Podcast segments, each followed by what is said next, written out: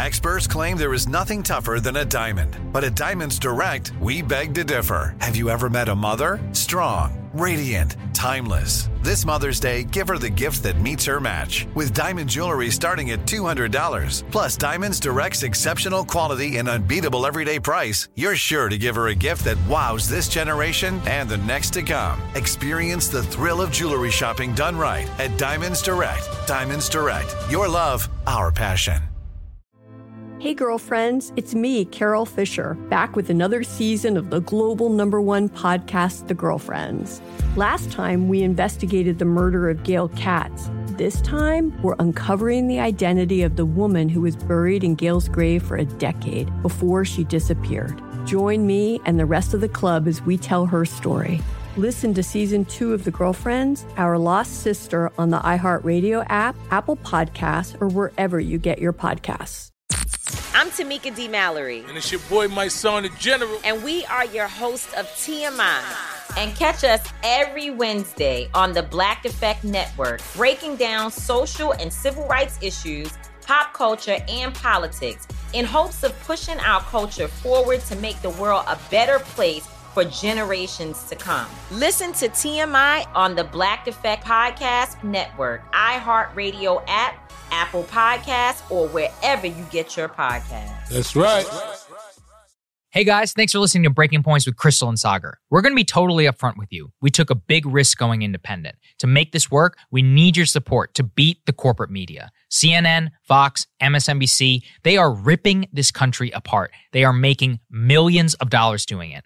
To help support our mission of making all of us hate each other less, hate the corrupt ruling class more, support the show. Become a Breaking Points Premium member today, where you get to watch and listen to the entire show ad-free and uncut an hour early before everyone else. You get to hear our reactions to each other's monologues. You get to participate in weekly Ask Me Anythings. And you don't need to hear our annoying voices pitching you like I am right now. So what are you waiting for? Go to breakingpoints.com, become a premium member today, which is available in the show notes. Enjoy the show, guys.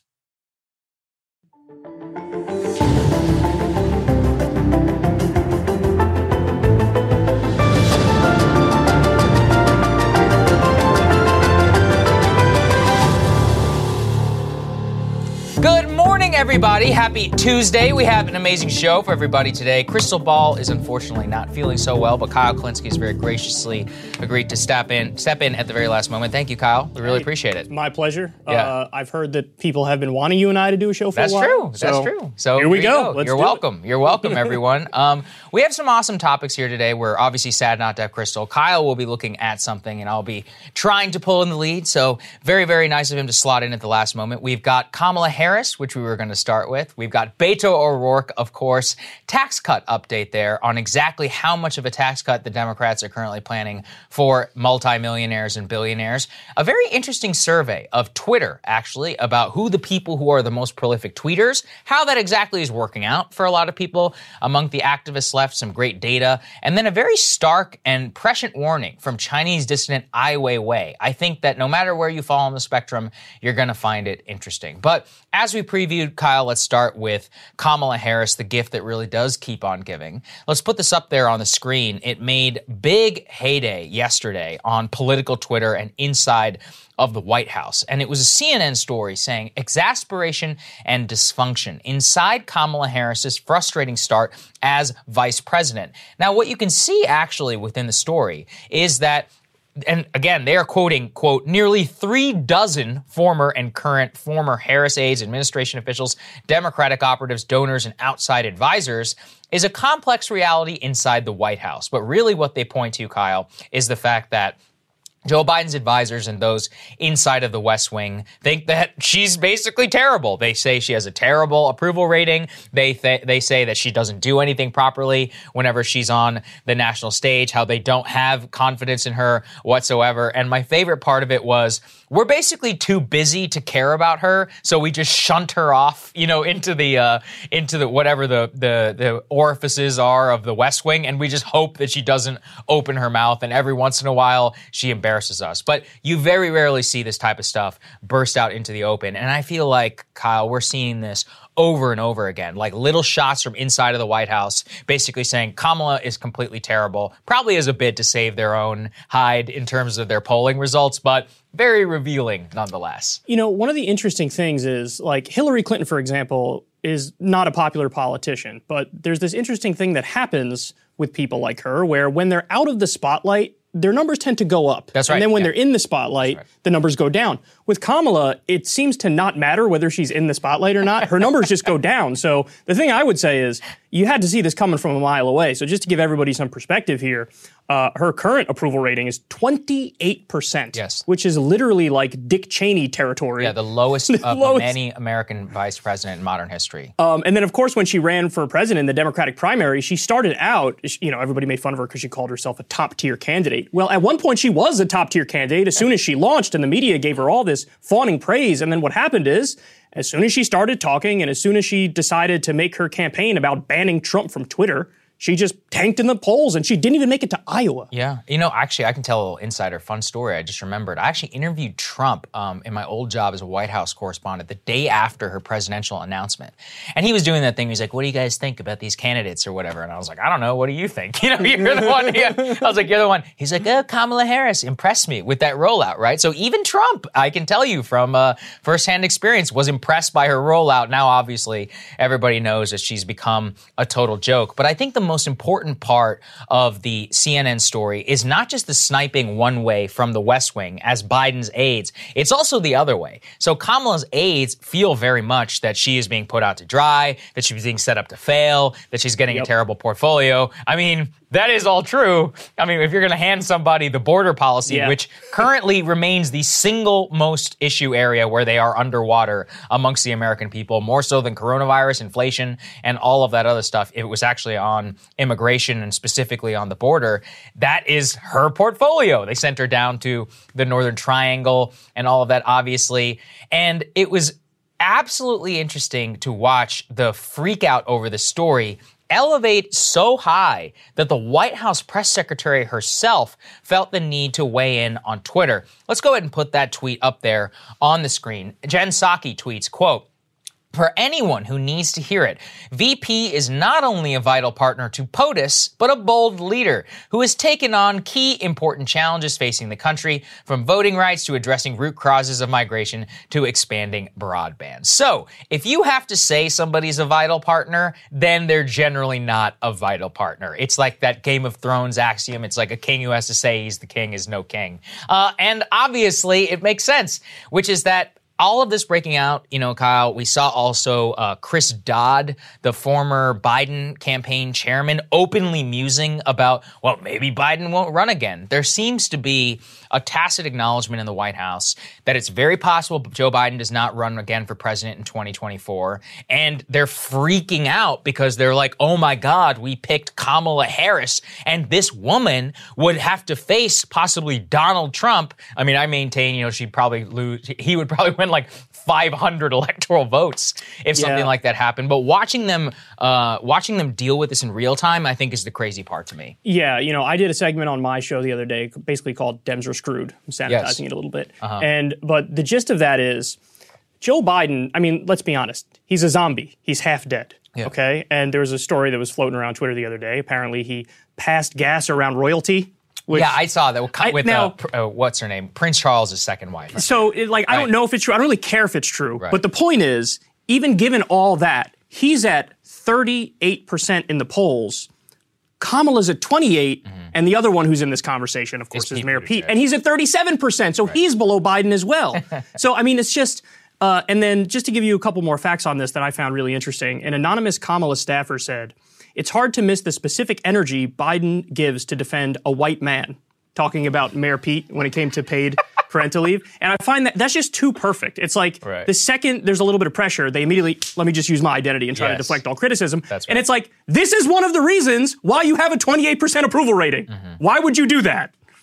No, I think I'm, you know, in reading and seeing all of the reaction to the story, it's actually more important than the story itself because it set off such a fury in Washington. And it was so obvious as well that people who are close to Mayor Pete were very clearly sniping at her. And I think the reason that I'm spending so much time on this is I do want to underscore, it is extraordinary to see open warfare in the press between the president of the United States and the vice president. It happens in a matter of flailing. And it also happens when you realize, like, oh my gosh, this person might really have to run. The last time I asked around that we ever saw news cycles like this, obviously, other than when, the whole hang Mike Pence thing was happening, although I think that was a little bit different and unique at the end, it was actually under Al Gore and Bill Clinton. So basically, Al Gore did not want Bill Clinton to be too identified with his campaign because he didn't want any of his Lewinsky stuff in order to get involved. It actually ended up being a bad decision because Clinton was very popular at the time, despite Monica Lewinsky. But that is really the last time that we have seen in Washington this level of open warfare in the press between a vice president and a president themselves. And just to really put a cherry on top for the fact that this story came out, you guys are going to love this, which is that while Kamala Harris was at the podium, at the White House, about to give a speech, they spoke over her and said, oh, actually somebody else is going to. It's one of the most cringeworthy moments that I've ever seen. Let's take a listen.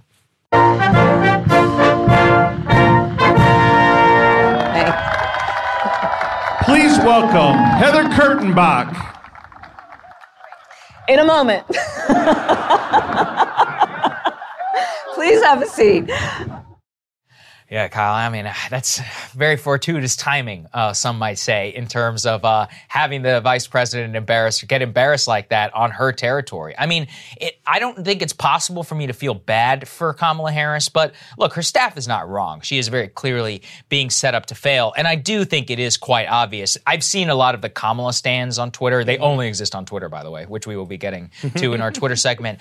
In what they are saying is they're like, look at the disrespect that Joe Biden and them are placing on Kamala Harris. They're doing so because they're doing terribly in office. I do think that is, absolutely true, right? They're trying to shunt off some of their responsibility for their unpopularity. It's like, dude, at the end of the day, you're the president. Like, you picked her to be your vice president. You own this just as much as she does. Yeah, but you know what? She was just a media creation to begin with. Right. So I find it hard to have sympathy for her because she shouldn't be in this position in the first place. Mm-hmm. I mean, if you couldn't even make it to Iowa in a Democratic primary, why are you the vice president? What was the point of it? And another interesting fact about this, now I don't know if this is true, but it's a rumor floating around Washington, D.C., an Aaron Sorkin rumor. They're saying it's so bad that Biden is considering replacing Kamala and nominating her to a Supreme Court vacancy. Which, I don't necessarily buy it, but it's interesting given how much of this has come to a head publicly. Right. The fact that that's even a rumor and some people find it tangible says a lot. I'm not sure about that one. I guess anything is possible. I think former presidents or former administration officials have sat on the Supreme Court, so it wouldn't necessarily be without precedent. But I mean, I guess that is an elegant way of dealing with it. But we wanted to put this mashup for all of you together. If you want to know why exactly her approval rating is so bad, we tried to think of the three most recent times that she stepped out in public and how exactly that's been going for her. Let's take a listen. Just quickly put a button. Okay. Do you have any plans to visit the border? At some point, we are going to the border. We've been to the border. So this whole thing about the border, we've been to the border. We've been to the border. You haven't been to the border. I haven't been to Europe. And I don't understand the point that you're making. I'm not discounting. I just love the idea of exploring the unknown. And then there's other things that we just haven't figured out or discovered yet. To think about so much that's out there that we still have to learn. I love that. And so I'm very excited about the Space Council. We're going to learn so much as we increasingly, I think, are curious and interested in the potential for the discoveries and the work we can do in space. So that's one of the things I'm most excited about. But the other, you guys are going to see. You're going to literally see the craters on the moon with your own eyes. Oh, my goodness. With your own eyes. I'm telling you, it is going to be unbelievable. Tell everybody to vote tomorrow. Nothing like saying, you want to meet me tomorrow? What you doing tomorrow? You got any plans tomorrow? Tomorrow's a good day. It's going to be a good day. But the point is, oh God, the space video in particular, especially after you find out that they're all child actors, just a little cherry on the top. So just a reminder, that's what she's actually like every time she does step out in public. Very rare to see this sort of open warfare, and let's say it'll continue to be interesting. I'm excited. Let's move on to this next segment here on Beto O'Rourke. This is really just an all-time favorites here for Crystal. I really wish Crystal was here just because we spent so much of our early time on Rising kind of going after all of these people, and this is really a greatest hits, and I know, Kyle, you were an essential part of that too. Bread and butter. So let's put this up there on the screen. Beto O'Rourke announces his run for the Texas governorship, testing Democrats' strength. First of all, Kyle, it's very interesting. I'm curious for your thoughts on this, which is that Beto O'Rourke came within 2 points of beating Ted Cruz in the state of Texas. No, like absolutely no denying it. That was an extraordinary feat. That being said, that was also 2018. That was the high water mark of the Democratic candidacy. He ended up raising more money than any other Democratic Senate candidate involved. And he still, let's be honest, he totally lost. He became a fake media creation in very much the same way, ran for president, dropped out. I believe he placed 7th, maybe 8th or something like that in the Iowa caucuses, despite the fact that Barack Obama, remember this, Barack Obama thought that Beto really was the guy who could carry on his legacy. And now, Kyle, we're moving into an election cycle. Republicans currently 11 points ahead on the generic ballot. All of the anti-Trump energy around Beto, it was really crystallizing him, right? Which is that it meant he means nothing, but he was there and he curses occasionally and was like, you know, stands up on his counters and all of that. Kind of the epitome of like the neoliberal, you know, suburban dream of Beto O'Rourke. The guy still lost at that time. Now he's deciding he can run for governor. But I want to get your reaction to his ad, because I hate to say it, it was actually a pretty good opening, starting with something that might actually give him a wedge issue in that governor's race. Let's take a listen to the beginning. I'm running for governor, and I want to tell you why.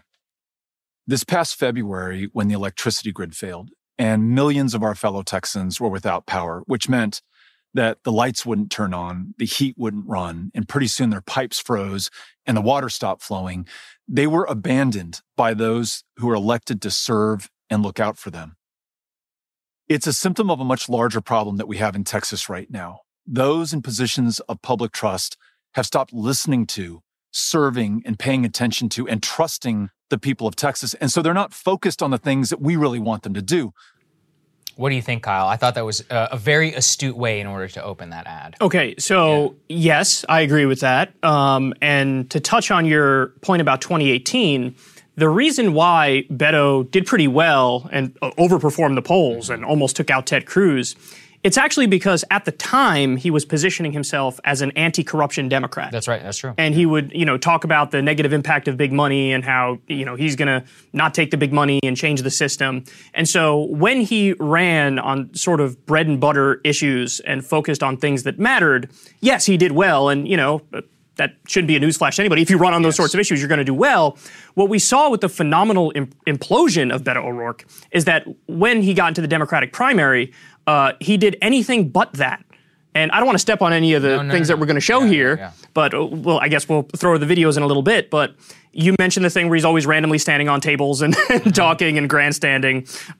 He leaned into a lot of culture issues and sort of left the economic stuff behind. He had an interview with Oprah, and there was a famous magazine cover where... Yes, with the dog. So cringy, right. Vanity Fair. He said stuff like, I'm just born to be in it, man. And it was like, it was the celebrification of somebody who, like, you gave us no reason to care about you in the first place. So you can't skip right to, like, the grandstanding, you know, I'm an A-list celebrity type stuff. You need to give us a reason to actually be invested in you. And he didn't. He didn't do that groundwork. And so the fact that virtually all of Obama's people went to go work for him, and he's another one just like Kamala, where he started out high in the polls, and then he immediately imploded. Yep. There was talk about like, oh, Beto might run away with this thing when he first launched. Yeah. And then within like 3 weeks, all of a sudden, boom, it tanks all the way down. I remember being scared as a Bernie Sanders supporter. I was like, oh my God, this might be the guy. If he stays on message, we might be in trouble. But no, he imploded immediately. What I remember though is in that campaign is he raised $30-something million. And what I always, my criticism, because I lived here at the time was, and I remember saying this on Rising, I'm like, there are more Beto supporters here in Washington. I used to live in Adams Morgan in Washington, D.C. There were Beto stickers everywhere. And I was like, this is the problem. His money is not from Texas. Right. He's not a Texas candidate. He is like a creation of Washington, of New York, of the suburban moms of California. And once again, there's nothing wrong with that, guys, but he is also a Texan. And the more that we've seen his actual numbers in the state, it's not good for him. No. Put this up there on the screen. They actually went ahead and did the polling. We covered it at the time, I think, when Marshall was sitting in. He was losing to Governor Abbott in a head-to-head race by 42-37. And in that poll, they went head-to-head for Governor Abbott with many of the different Democrats in the state. The only person, and again, I don't even know if this guy is a Democrat. I don't really know what he is. The only person who led Governor Abbott in the polls was Matthew McConaughey. And so you guys know I'm a big fan of Matthew McConaughey. I actually do really hope that he runs. And I think it would be really interesting of a campaign. But McConaughey has until, I believe it's December 10th, to decide whether he's going to run or not. So that's the filing deadline. So everybody keep your eye on what exactly is happening here. He recently came out and said he was against vaccine mandates for kids. And I was like, oh, that's interesting. You know, he had gotten into a little spat with the Surgeon General. That was after, though, he'd actually gone after Governor Abbott for removing the mask mandate. So he's like in a interesting, like COVID centrist lane. On the Texas abortion law, and all of that, he didn't really have very much to say in terms of criticizing it in practice whenever he was pressed on that by, I think it was Kara Swisher. And he was saying, well, what really is politics? And I actually thought it was a very astute answer. So it's possible he runs as an independent or something like that. And Beto actually recognizes this, Kyle, by going after Matthew McConaughey in a previous interview whenever he was like, well, you know, I don't even know what he is. Nobody knows what he's doing. You know, he's just, he lives in Austin. And he's a nice guy, but he doesn't have positions on things. He's not a real long-standing Democrat. So I would just say Beto O'Rourke, I think he's probably going to raise a lot of money. Seems to be clear. He will obviously have the media attention. But as you pointed to, during the Democratic primary, this man decided to say some things which basically disqualify you as the governor of the state of Texas. If you don't know what I'm talking about, it's the AR-15 moment. Let's relive that. Time. Hell yes, we're going to take your AR-15, your AK-47. We're not going to allow it to be used against our fellow Americans anymore. Thank you. Yeah, and just so everybody knows, in a Texas Tribune interview, he has continued to stand by the fact that he will not be backing down from the statement of, hell yes, we're going to be taking your AR-15, your AK-47. As a native Texan myself, good luck. That's all I really have to say to you. Yeah. And in that same interview, because he tried to make immigration like his main thing. Yes, and in that same interview, he was asked specific questions on immigration. So, for example, what should be done to address visa overstays? His response, I quote, I don't know. Yeah, he always does this. Yeah. Then he was asked, should the United States harmonize its visa system with Mexico to keep better track of who is coming into the country and leaving it? His answer, quote, that's an answer, but that's something we should be debating. So the thing that he made like the centerpiece of his campaign, when he was asked specifics on it, he was like, I don't know. So you're going to have totally amorphous positions on immigration and run for Texas governor. You're going to have an anti-gun position and run for Texas governor. I don't see how this goes well at all. I think it's a good point. And what, again, you're pointing to is, and also immigration is not nationalized in Texas the way that it is in the rest of the country. We actually are on the border. Like, you know, El Paso and Laredo and many of these places actually have to live with whatever national policy actually is. So your positions on those things really matter, especially in South Texas, where many of the Latino voters who switched to Donald Trump have shown to have positions not in step with the national National Democratic Party whatsoever. That is why you continue to see Republican strength there. I think it was McKinney, Texas, which is way down south, just elected a Republican governor for the first, or a Republican mayor for the first time in like decades. And all of this stuff, once again, matters because both on a policy level, but even on a national cultural one, this just seems totally off base. And right? His response to that is going to be to randomly speak Spanish in the middle of a debate and hope like, is this going to win me points? If I pander harder, will that win me points? And the answer is no, Beto, it won't. Yeah, I'm trying to block out those moments from the from the Spanish. I completely forgot about it.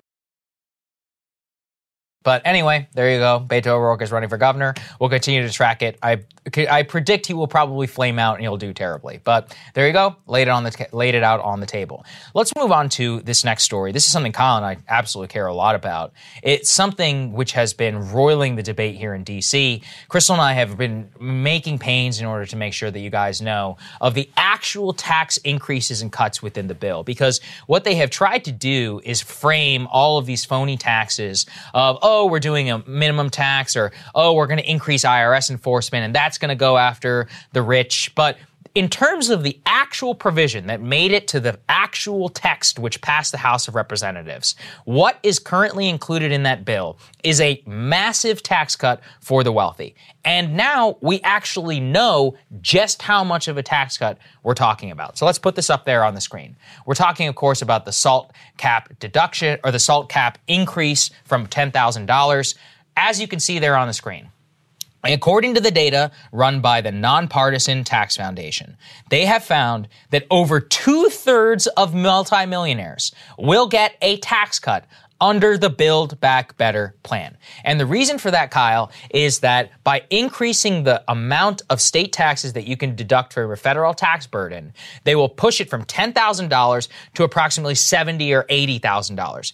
I want you guys to sit at home and think about how wealthy you have to be paying $80,000, $90,000 when in state income taxes. That means the highest state income tax in the country is 13% in the state of California. So you still have to be making in the 700,000, 800,000, 900,000 figure for this to even come into play, which means that this will be overwhelmingly targeted, the benefit in terms of the money saved and your ability to deduct from the people at the very highest income of the spectrum.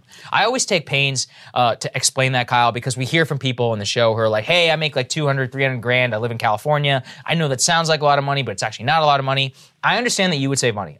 I'm not downplaying that whatsoever. But you have to understand that 90% of the benefit goes to the very wealthiest in the 1%. And that's the important part about this. Yeah, so let me give everybody more backstory on this, because the reason why that ultimately was in the legislation is because that was effectively the only way that the Democrats could guarantee that you get the most hardcore corporatists on board, people like Gottheimer. So in other words, there's no way this thing would have passed without that. Now, having said that, is that a bitter pill that I could swallow if you make up for it in other ways in the legislation, like, for example, a billionaire's tax, like, for example, you know, a corporate tax increase? I could swallow that bitter pill if that was the case. But the fact of the matter is that's not the case. Yes. And by the way, it was actually Donald Trump who got rid of the SALT tax. Yeah. And now, to be fair, you know, his 2017 tax cut bill overall, 83% of the benefits went to the top 1%. But, you know, this was viewed as, it's for blue states for the most part. So it was viewed almost as like a political— New Jersey, California, New York. So, you know, the SALT tax, again, just to reiterate for people, it's this idea that you can deduct from your federal taxes the amount that you pay in state and local taxes. And that generally goes to, you know, wealthy people in blue states. San Francisco, exactly. So, yeah, the issue here is we were presented the Build Back Better bill as one thing, as, okay, we're going to have a billionaire tax in it, or a top marginal tax increase, or a corporate tax increase. And slowly but surely over time, one by one, they stripped those things. And they stripped them because the likes of Manchin and Sinema and other corporatists said, no, I don't want to do that one. No, that one's divisive. No, that one's not okay. So now, at the end of the day, we're left with a tax cut for relatively wealthy people in what's supposed to be a progressive piece of legislation. It's absolutely absurd, and I'd vote no every day of the week on this. Yeah, and I think people need to understand, too, that the amount that this is going to cost the federal government is $300 billion.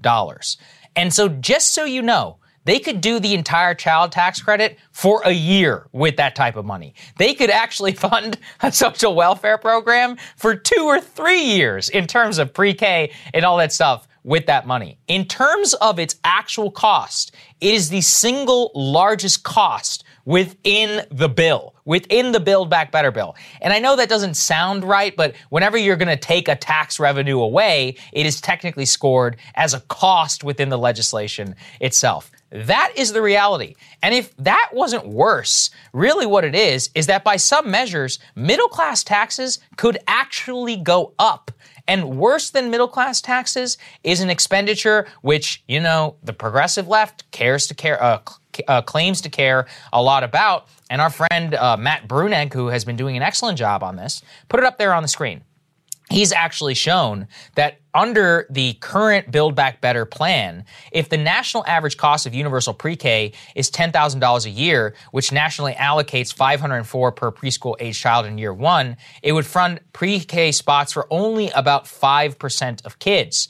So the pre-K, the pre-K provision within the bill would only actually apply to about 5% of all American children. So it'd be pretty ridiculous to call it universal pre-K in any way. And Kyle, the other thing that he's pointed to is that this could actually increase childcare costs for a lot of middle-class families in the American South. The reason being that the way that you structure these programs is that you block grant money to the states, and then the states get to decide how to spend it. We did this with Medicare, because of the federal system. Now, because of that, though, and because of the southern states' likelihood to not want to disperse it or to use it in a different way or set different income floors and all of that, the practical implication would be that childcare costs would actually go up, especially for poor middle-class people in the American South, which, by the way, are, disproportionately black.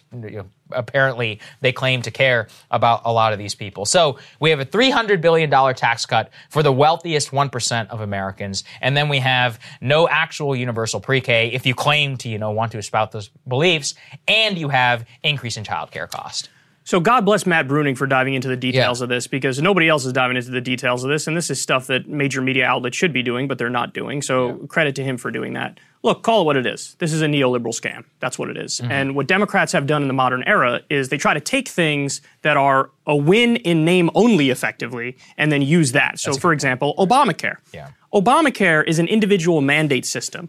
That idea was actually birthed by a right-wing think tank, the Heritage Foundation. That policy used to be supported by the likes of Chuck Grassley and Newt Gingrich. That's right. It was the 93 response to the Clinton health care plan. That's exactly right. Yeah. And so, but then eventually the Democrats end up getting that through, and they act like this is some sort of big win for left ideas. It's simply not. It's a neoliberal scam because it just helps the private insurers. It mandates you go to private insurers and give them more money effectively. Now, this is the same sort of thing we're talking about here. When the Build Back Better bill originally came out, when you went provision by provision, everything was so popular. Elder care, 79% popular. Medicare drug price negotiations, 73% popular. Lowering Medicare age, 59%. Universal pre-K, 59%. Tuition-free community college, 58%. You go down the list, everything's popular. But guess what? Voters are going to know it if you pass, first of all, a massively watered-down piece of legislation. And then second of all, when you look at the specifics, it's not even the thing that they say it is. You can't say you're doing childcare, pre-K, and then you get to the specifics of it and it's like, oh, by the way, you're going to end up paying more. People are going to know that, and you're going to get punished at the ballot box for it, of course. Which is what happened in Obamacare. People were like, you said my costs would go down, and I could keep my doctor. And then I lost my doctor, and now the cost has gone up. Yeah. And I can tell you, as somebody who now has to purchase insurance out on those private exchanges, it's an exorbitant cost. It's completely ridiculous. Even when it was employer-based, you're still paying hundreds of dollars a month for, some crazy amount of deductible. It's like, oh, yeah, this is basically insurance. If you get, plowed by a car, then sure, you're covered. But, if you have general sickness, God help you. And I think you're pointing to something very clear. Look, you can try and spin this all you want. But at the end of the day, as you're seeing at the food and gas prices, when it actually comes down to it and you got to pay more for your childcare, you're going to know. And you're especially going to know when somebody's like, hey, did you know that not only does your cost go up, but the richest people in this country got a tax cut in the same legislation. They're all doing backflips, just so people know, in terms of how they have shoved this legislation into, or so I've shoved this provision into this legislation. And I do think it tells you everything you need to know, that this is the only thing that survived. As you said, sure, coalitional trading and all of that, it makes sense. If you give the guys one thing as long as you get your thing. But you're not actually getting your thing. You're not getting your thing. No, and look, I'll say it as simply as possible. The model, if you want to win and you want to do the things that are good for the country, the New Deal is the model. You go with broad, universal programs that are actually universal in nature, that are funded by taxes on the wealthy. That's how you win. And the reason why the Democrats don't go in that direction is very simple. They are beholden to the donors. They are beholden to the corporations. They're beholden to the billionaires. And so what the Democrats try to do is split the difference between the donors and the lobbyists who are telling them what to do and the voters who say, look, we want common sense policies. In 2006, the Democrats ran on lowering drug prices. That's right. 2006. Now we're having this conversation again this time. Kyrsten Sinema takes $1 million from pharma and then turns around and is now against lowering drug prices when she ran and had ads on I'm for lowering drug prices. And then they come to a compromise. Get this. I don't know if you heard this story. Yeah. It's a compromise. We're going to lower 10 drug prices. Right. And what about the other 1,000 drugs that are out there? Are those people just screwed? Yeah. You think voters aren't going to see this and then punish you as a result of it? And they are doing that, which is why you see Biden at 38%. It's why you see Kamala at 28%. It's why you see Mayor Pete at 37%. It's why the Republicans are up 10 points in the generic ballot. Sagar, you need to have Democrats up like 5 points just for them to maintain the status quo. I know. Yeah, we were talking about it yesterday, which is that an 11-point win is actually, 11-point gain is actually higher than it was in the Tea Party wave of 2010. It's double what we saw back then. And that was a 50-seat gain. So this time around, who the hell knows? Let's see how high it can actually be.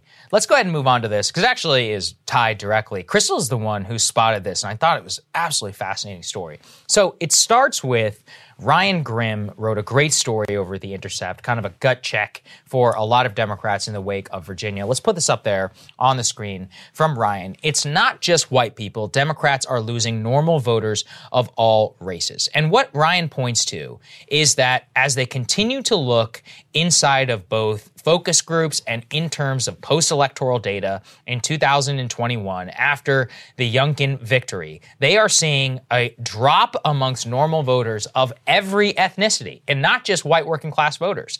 And the point that the thing that they point to is in focus groups is not around critical race theory, as we have seen. The swing voters cared much more about school closures during COVID-19 and the cultural gap between working people and Democratic elites, who broadly supported the prolonged school closures while enjoying the opportunity to work remotely. I don't think we can underscore how important that was. And of course, it makes intuitive sense. School is a natural childcare outlet for the American working class. They cannot afford other programs. And they also cannot work at home. I remember during the pandemic seeing different cases of, like a father or mother working at a coffee shop and her daughter is in the corner, playing on an iPad, which is shameful, right? She has to go over and check on her every 5 minutes or whatever, but that's no way to be. And a normal, white collar worker can just simply sit at home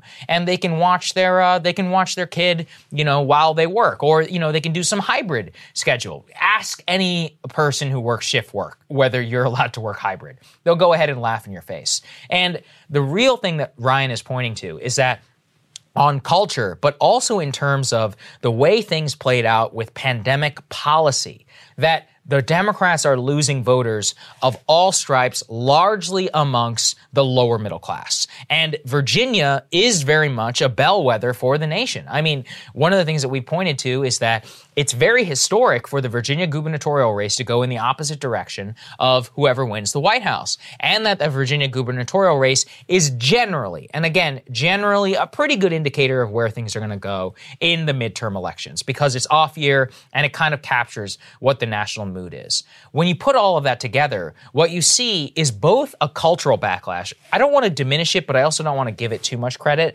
But more importantly, you see a general angst and feeling of people who say, I used to feel that these people were looking out for my interests, and now they're not. And that's why you see such a broad-based loss amongst all coalitions in Virginia. We saw black turnout go down, Hispanic turnout actually go up for the GOP. Youngkin, depending on which exit poll you want to look like, either won an outright majority of Latino voters or he actually won like 40, 50%. Regardless, that's a lot. And then amongst white working class voters, that story is obviously very clear in terms of how it came out for Youngkin.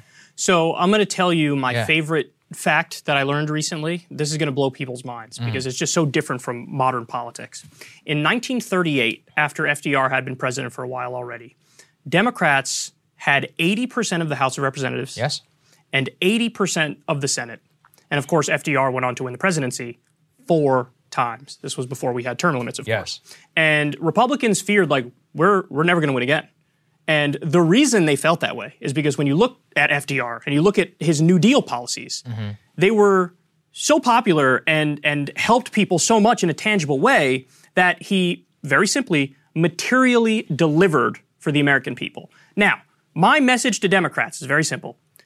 You have to materially deliver for the American people or they're not going to believe you, and then they're going to start looking not only to other politicians but also to other issues as a stand-in for class. So, you know, that's, and in fact, that's what I think is going on here is, in a way, culture has become a stand-in for class and economics because when there's a total lack of anybody helping you economically, well, then you say, well, then who can I most align with culturally? Who most meets my values, if you will?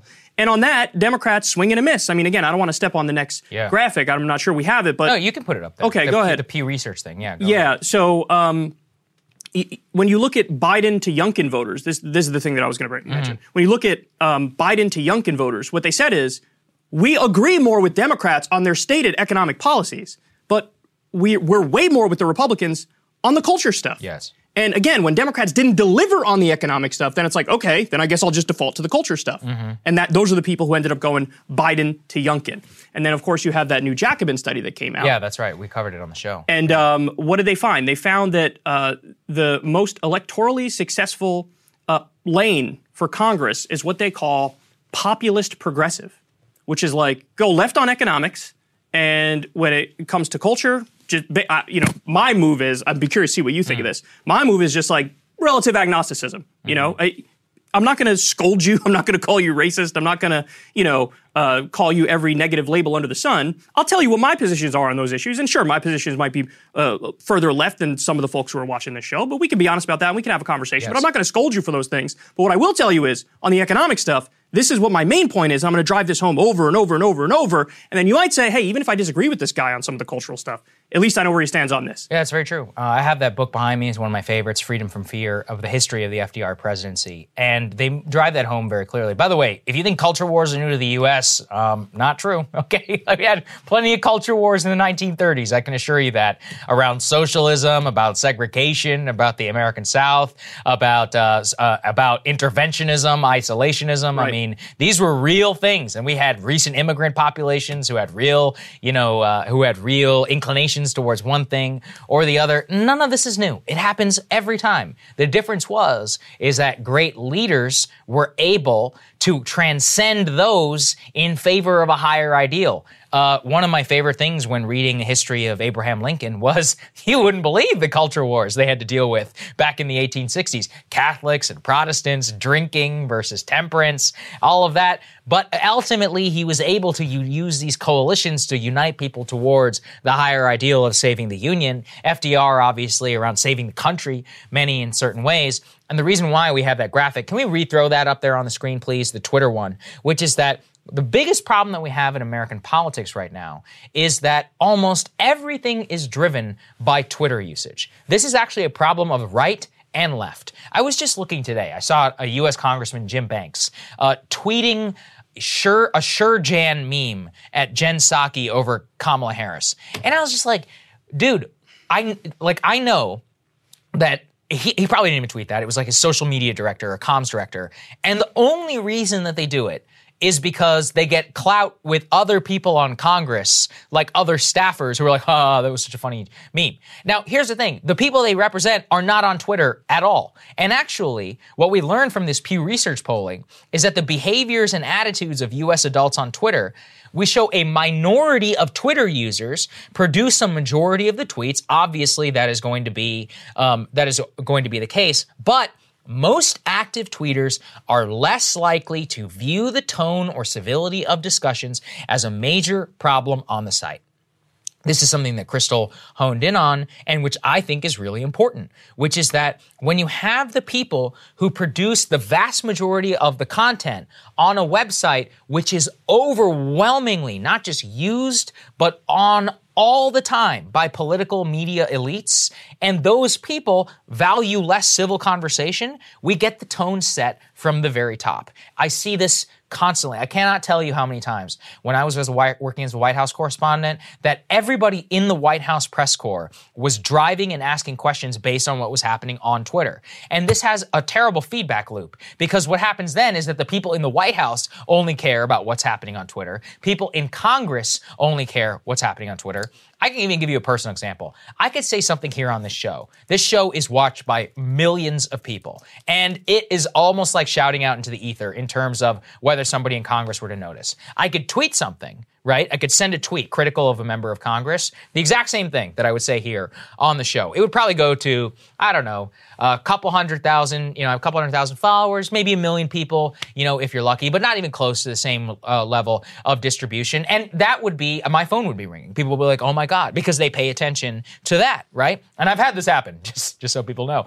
And I think that's a very important insight into what these people actually care about. They care about what other elites are saying. And whenever that is the case, then our politics are going to be downstream from these tiny minority of extremists. They don't believe in talking the way that you and I are talking right now around civil discussion. And that's what's eroded so much of the norms in the country. Yeah. And to your point, I think there's another similar dynamic that goes on with elite media, where, especially when you look at the Democrats, the polls show that Democrats have more trust in mainstream media than Republicans do. Yes. And so you see that in Democratic administrations.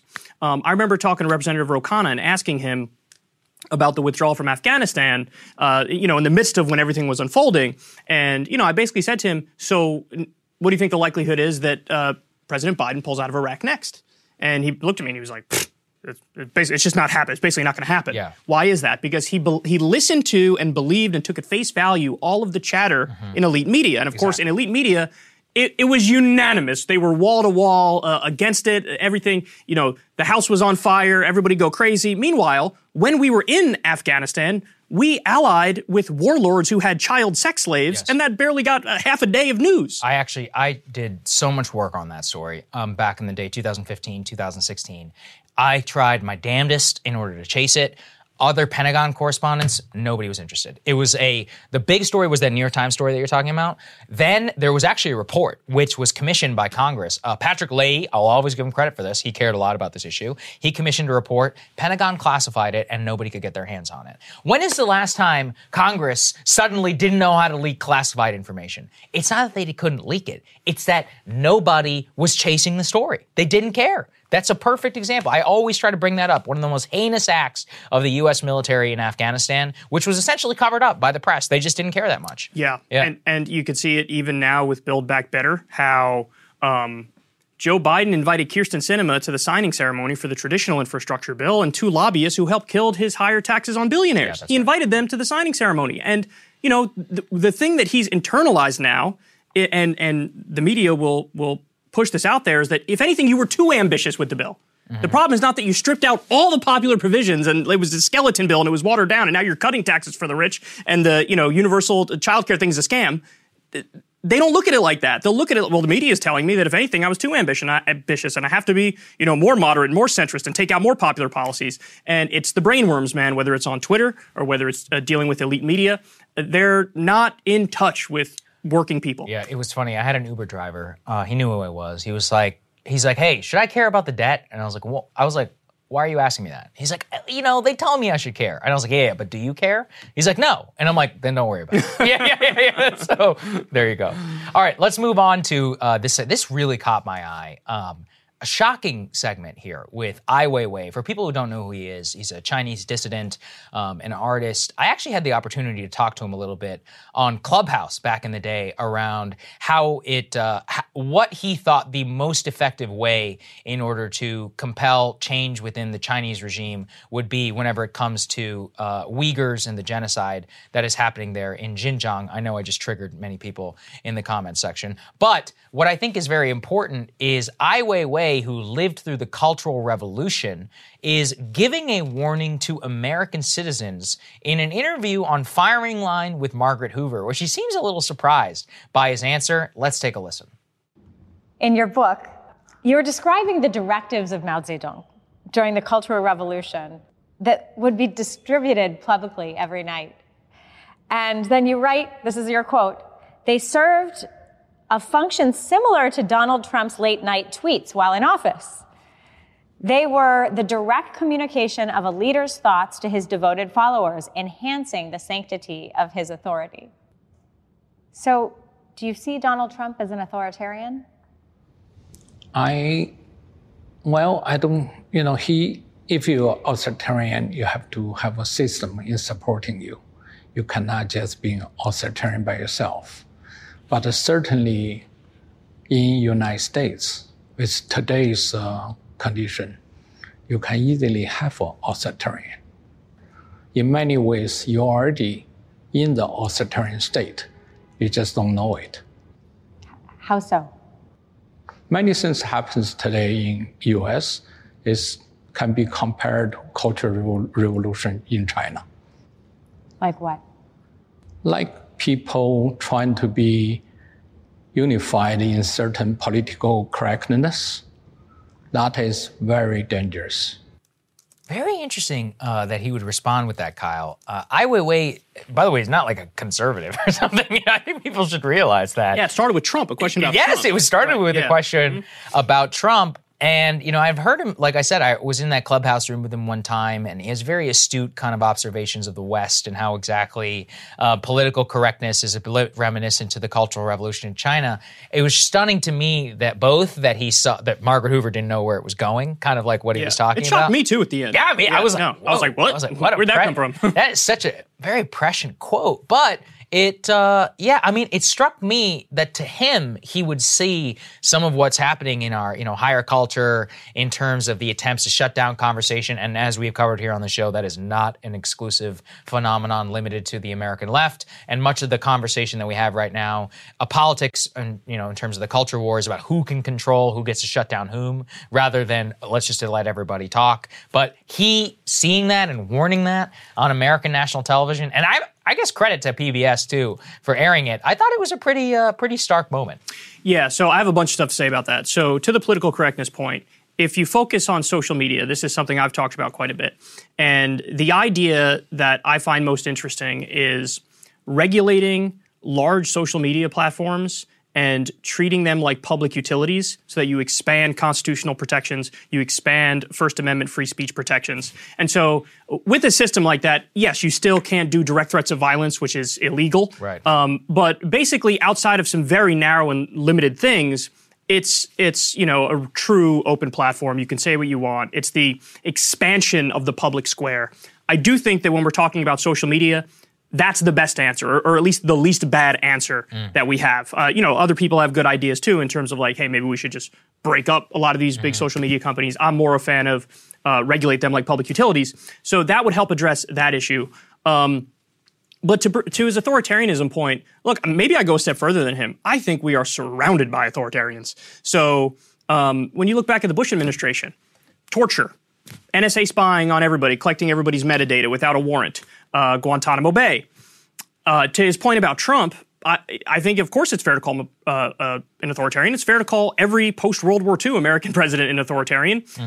You know, it's not like all of a sudden under Trump we shut down Guantanamo Bay. It's not like a lot of those problems went away. He also continued all illegal wars overseas and drone bombing, and same thing under Joe Biden. But with Trump in particular, I don't know if you remember this, Sagar, but you know, when he was president, he called for banning flag burning. Yeah, I remember that. Which, by the way, is not the conservative position. Justice Antonin Scalia, one of the most well-known conservative justices, said, look, I don't like it. I don't like what it represents. I don't like what it stands for. But of course it's protected speech. Mm-hmm. It's, you know, a sign of disapproval of what the government is doing. So he said, of course you have to allow that. Trump also said he wanted to crack down on the media and, quote, open up the libel laws. Yes. He very famously threatened to sue Bill Maher over a joke that compared him to an orangutan. So, I mean, listen, he is in many ways the ultimate snowflake, and we are in many ways surrounded by authoritarians. And another example of that is the anti-BDS laws that are on the books. Where, those are crazy. Yeah, insane. Right. And you know, there's anti-protest laws on the books in over 20 states. So, yeah, I think we're surrounded by authoritarians on the left and the right, and authoritarians have been in power for decades. And so, yeah, I think we're already there. That's not to say that, you know, we're equal to some horrendous dictatorship. Right. But it is to say that we got a lot of problems that we need to fix, and he seems to understand that. Yeah, he doesn't understand that. I think it's more important what it is that if you read about the Cultural Revolution in China, you try to understand, you're like, how did this happen? Like, what exactly was it? And what it was a highly dedicated group of, you know, these college students, like true believers in Mao. And then you also had the inability and both to speak out in the public square of people to just say, hey, like, this is totally crazy. And next thing you know, when you don't do that, it's spirals completely out of control within like 2 years. Within 2 or 3 years, all of Chinese society is totally transformed. You have people being beaten in the streets. You have high-standing officials who helped found the country. Their kids are being thrown out of windows and they're shipped off to some crazy province, even if they're not killed. I mean, it went totally, you know, off the rails. Nobody is claiming that's what's happening here in the U.S., but what I think a large part of the current backlash to the dominant culture is to pointing to the feeling of, I just want to be left alone. This is actually very different from the social panics of the 1990s when people were much more culturally conservative, like, let's just be honest. And there was, you know, more of an attempt to like ban speech or ban a certain type of video games, of course, or to even to try and compel behavior, you know, around gay issues, stuff like that. Now it is very much a social libertarianism of like, hey, just leave me alone, man. I see this very much in the critical race theory debate. It's very much like look, just you leave us alone. You're like, you keep your BS out of the schools, leave my kids be. I see it in the colleges in terms of the backlash against the compelling of speech. I see it also in BDS. I mean, look, no foreign country should come into our country and tell us what to think. No way, okay? That's not what we're about whatsoever. It applies to the Gulf and it applies to Israel just as much. That's part of the problem I see, that people in America, we have it baked into us from the frontier of just a distinct feeling of we need to be left alone, especially in the year 2021. So I think Ai Weiwei is at least speaking to that. I don't want to put words in his mouth or anything, but I've always found him a pretty interesting figure. Yeah. Hear, hear. All right, let's get to my monologue. The most meaningful thing that I hear from people about this show is that it helped them bridge conflict within families or within friendships. How watching the show made them understand people's perspectives, talk things through, and establish a new paradigm for why something may not make sense to you, but could matter a lot to another person. It starts from a place of just acknowledging that the other person is a human being with the right to think and feel just like you. Part of my goal today is to bridge the gap on the economy, or more importantly, how we feel about the economy. One of the problems with the culture war and pitting people against each other is simply we don't listen to each other if we don't agree. And when that happens, it drives people into even more echo chambers and makes them harder and less easy to reach in their ways. Pretty much everybody can agree right now that the economy is terrible. But where people start to differ is on the why, the what, and more importantly, what should be done about it. My friend Joe Weisenthal, writing in the Bloomberg newsletter, put it really eloquently. Stock market and job market are booming, and yet U.S. consumer sentiment is a 10-year low. How? Well, the good news is that we all agree at least on one thing. Prices are too damn high, especially food and gas, which hits the pocketbooks and household balance sheets the absolute hardest. That's the easy one. But high food and gas prices alone shouldn't account for such mega dissatisfaction within the populace. You dig deeper and you actually see the American story, as Joe Weisenthal highlights in his newsletter. Right now, there is a 48-point gap between Democrats and Republicans in how they feel about the economy. Democrats obviously feeling more optimistic. But what's really crazy is that is not even the worst polarization gap. The worst was back in 2018, where there was a 50-point gap in how Democrats felt about the economy versus the GOP. Let that sink in a little bit. When Trump was president, there was a 50-point gap between Republicans who thought the economy was awesome and Democrats who thought it was terrible. Today, it's the opposite. That's how much polarization drives people in their perceptions. Now, look, obviously there are real concerns here, but just how catastrophic do Republicans feel? Well, as Joe points out, Republican consumer sentiment right now is lower than it was at the very height of the financial crisis in 2008. Now, part of that is polarization. But what I so appreciate about Joe's analysis is this.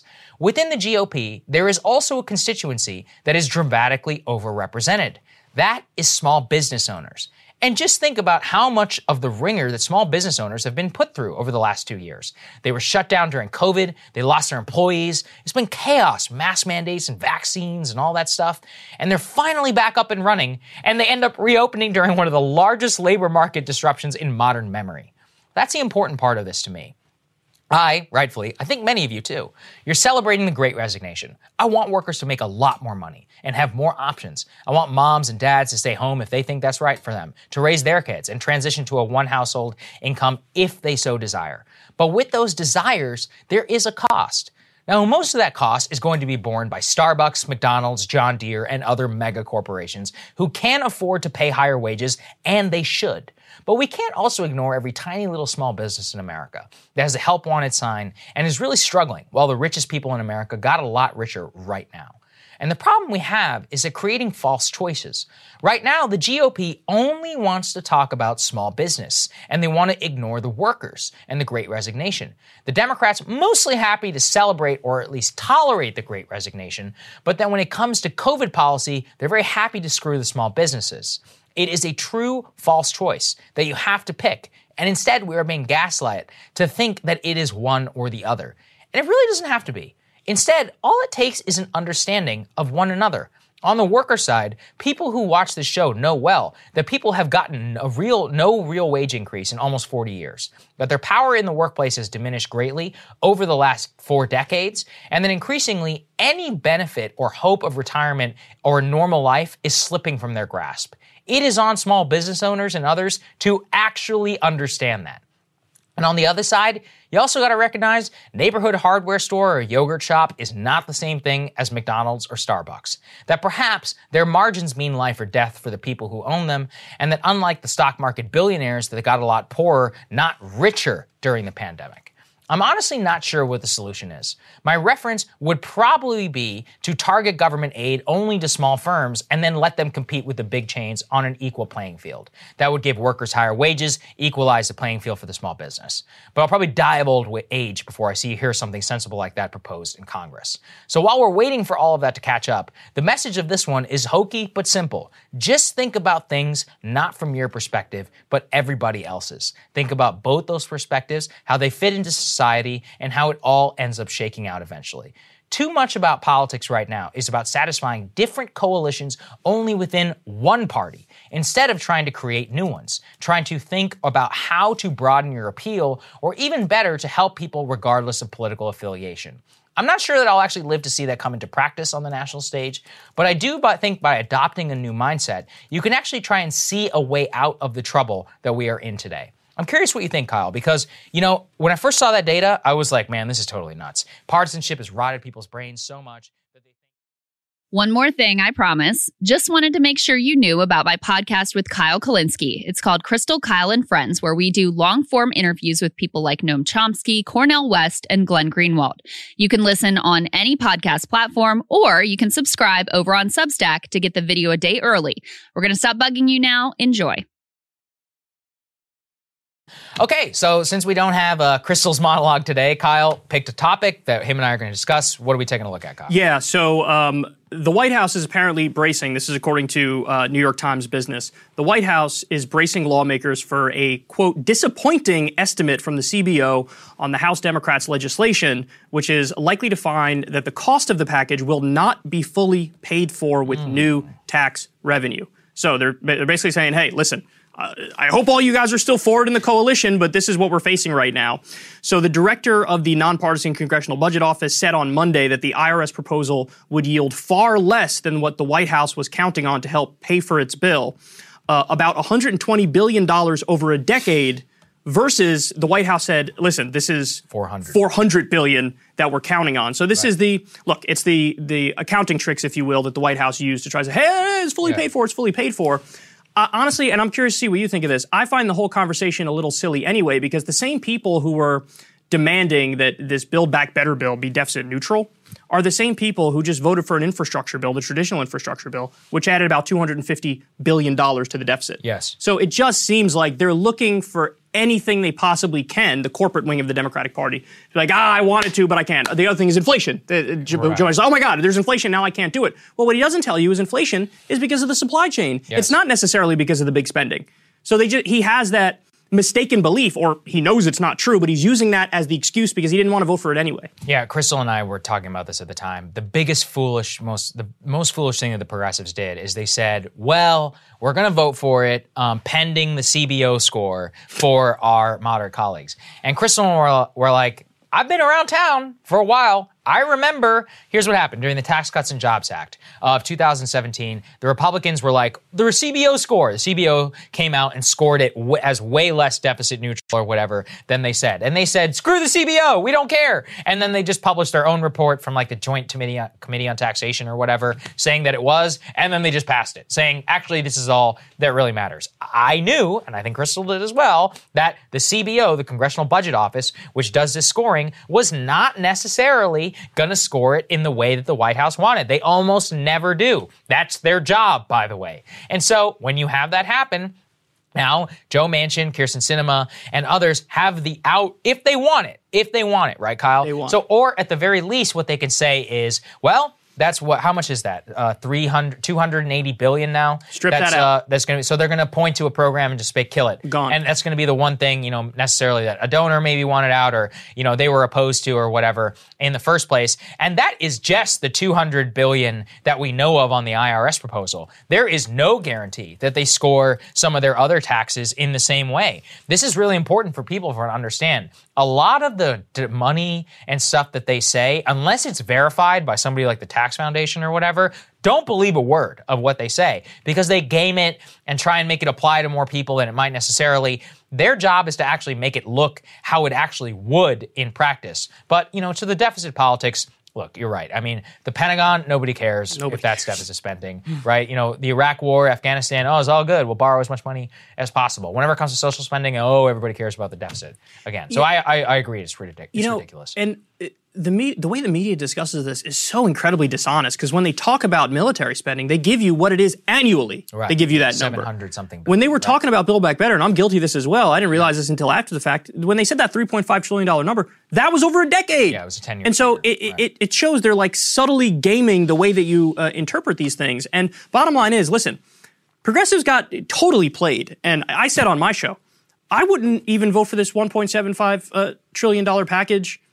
Period. The only way I would vote for that is if progressives also got commitments from Biden on executive orders. Yeah. Because I think the bill was so watered down, so ridiculous. As we discussed today, it's even more ridiculous than I had realized. The fact that now there's tax cuts for the wealthy in there. Yes. And now we're talking about, you know, a child care system that's basically a complete scam.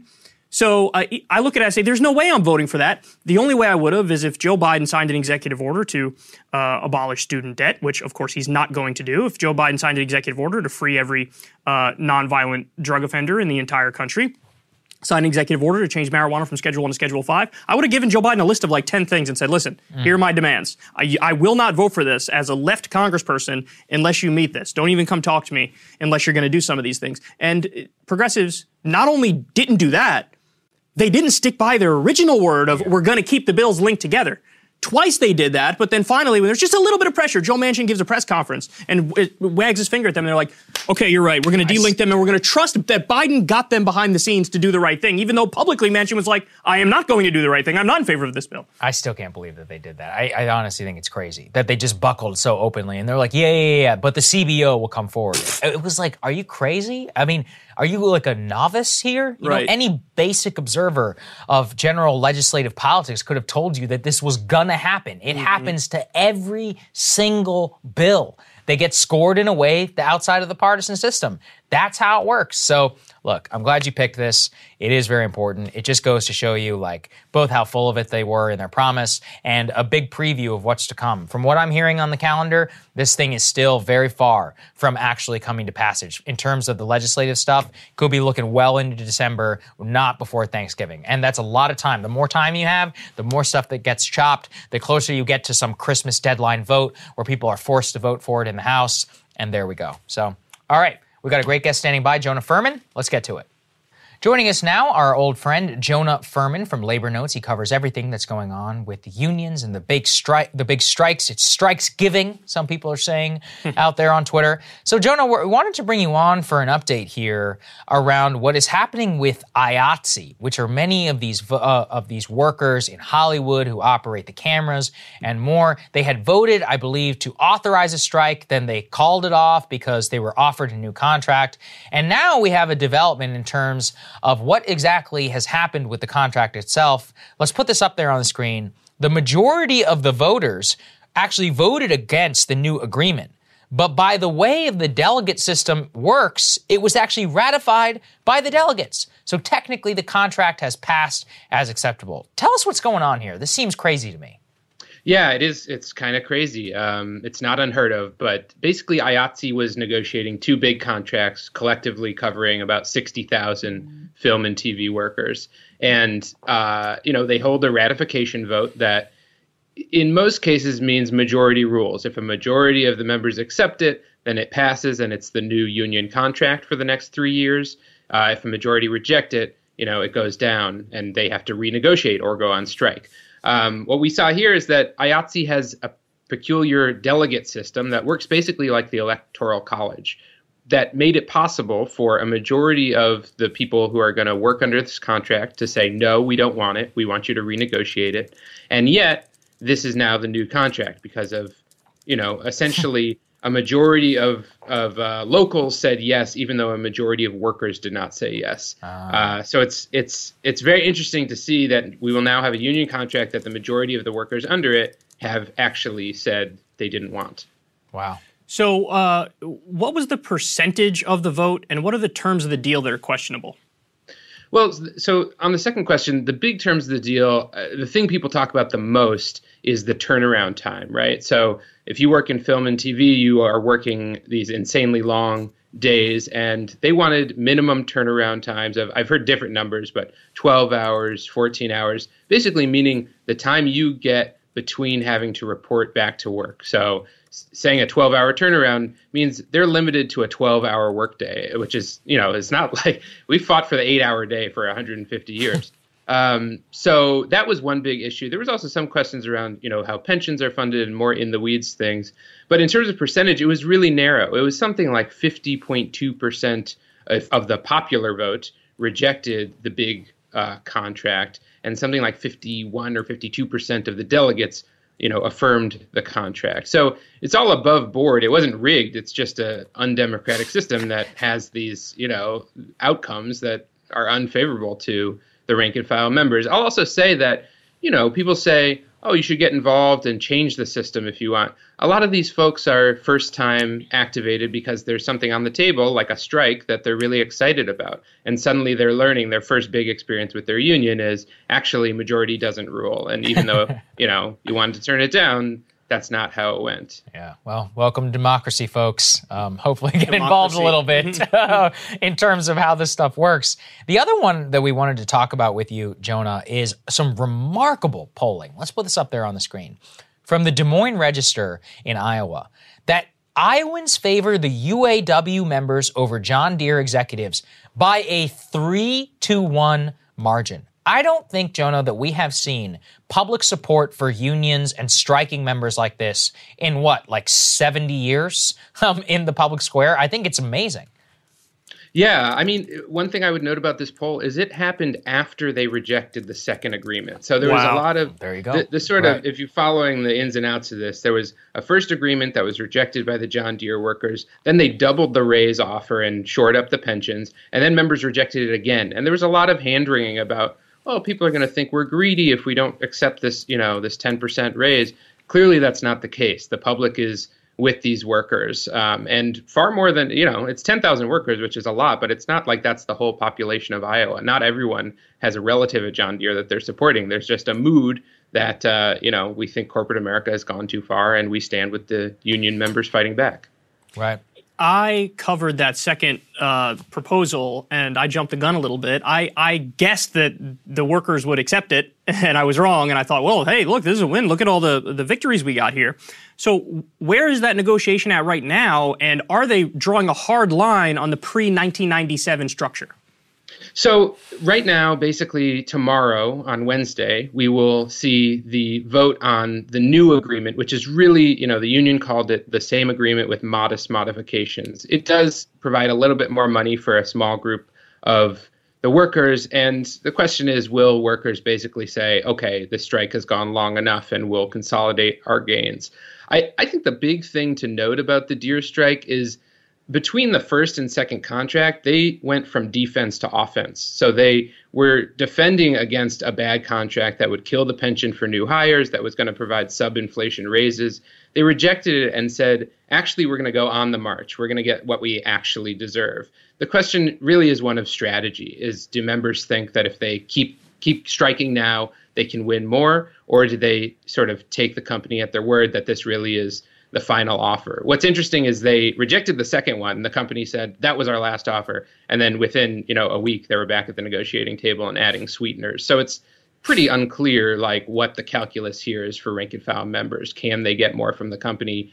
Either way, it's a massive win. I mean, a 10% wage increase in the first year and saving the pension for all new hires. These are not things we're used to seeing in the 21st century private sector labor movement. We are not used to seeing it at all. So, Jonah, tell me, are people taking note of the public support, of the solidarity that people are showing out there, and thinking about going on even more strikes right now? I mean, that's part of it for the Deere workers. You talk to them and they say, is the public going to turn on us? You know, John Deere is taking out ads in the local papers and local media, essentially trying to sell the public on the idea that the workers are being greedy, and it's not working. So I don't know what that means for this, you know, final vote, if it's the final vote or if it means they're going to keep going. I will say more broadly, you know, there's clearly workers are taking note of it. They're saying, look, the Deere workers are striking, the Kellogg workers are striking, and it's not the public turning on them. I mean, the corporations are of course, turning the screws, but I don't think there's a feeling that, you know, we've run out of runway in terms of public support for this kind of stuff. Yeah. Well, it's always great having you, Jonah. We really appreciate your analysis and your updates. Appreciate you joining us very much. Crystal was sad that she couldn't be here today. So thanks, man. Yeah. Thanks for having me on. Absolutely. Thank you guys so much for watching. We really appreciate it. If you can subscribe and become a supporter of Today, it means the world. We are considering a big number of expansions in order to bring on some great people to beef up our updates. But even more importantly, we are making big plans for the midterm election. So we need your support in order to make sure that happens. Premium link is down there in the description. Special thank you to Kyle for stepping in for Crystal last minute. Thank you very much, man. It was my absolute pleasure. Doing a show with you was just as fun as I thought it would be, and I hope everybody out there enjoyed it. Crystal will be back soon, so don't worry. I said the same thing. When I was sitting in your chair, I said the same thing. Guys, it's okay. He'll be back very shortly. Please tolerate me for a day.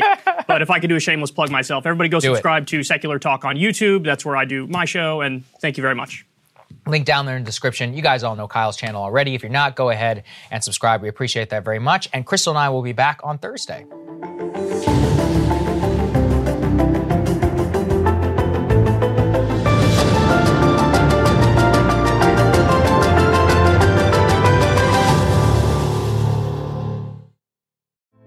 Hey girlfriends, it's me, Carol Fisher, back with another season of the global #1 podcast, The Girlfriends.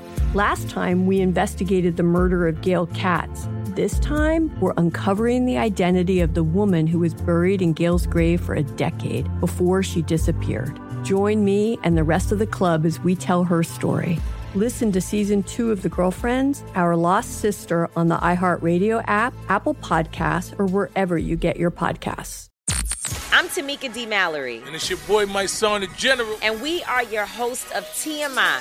And catch us every Wednesday on the Black Effect Network, breaking down social and civil rights issues, pop culture, and politics in hopes of pushing our culture forward to make the world a better place for generations to come. Listen to TMI on the Black Effect Podcast Network, iHeartRadio app, Apple Podcasts, or wherever you get your podcasts. That's right. Hey, everybody. Welcome to Across Generations, where the voices of Black women unite. I'm your host, Tiffany Cross.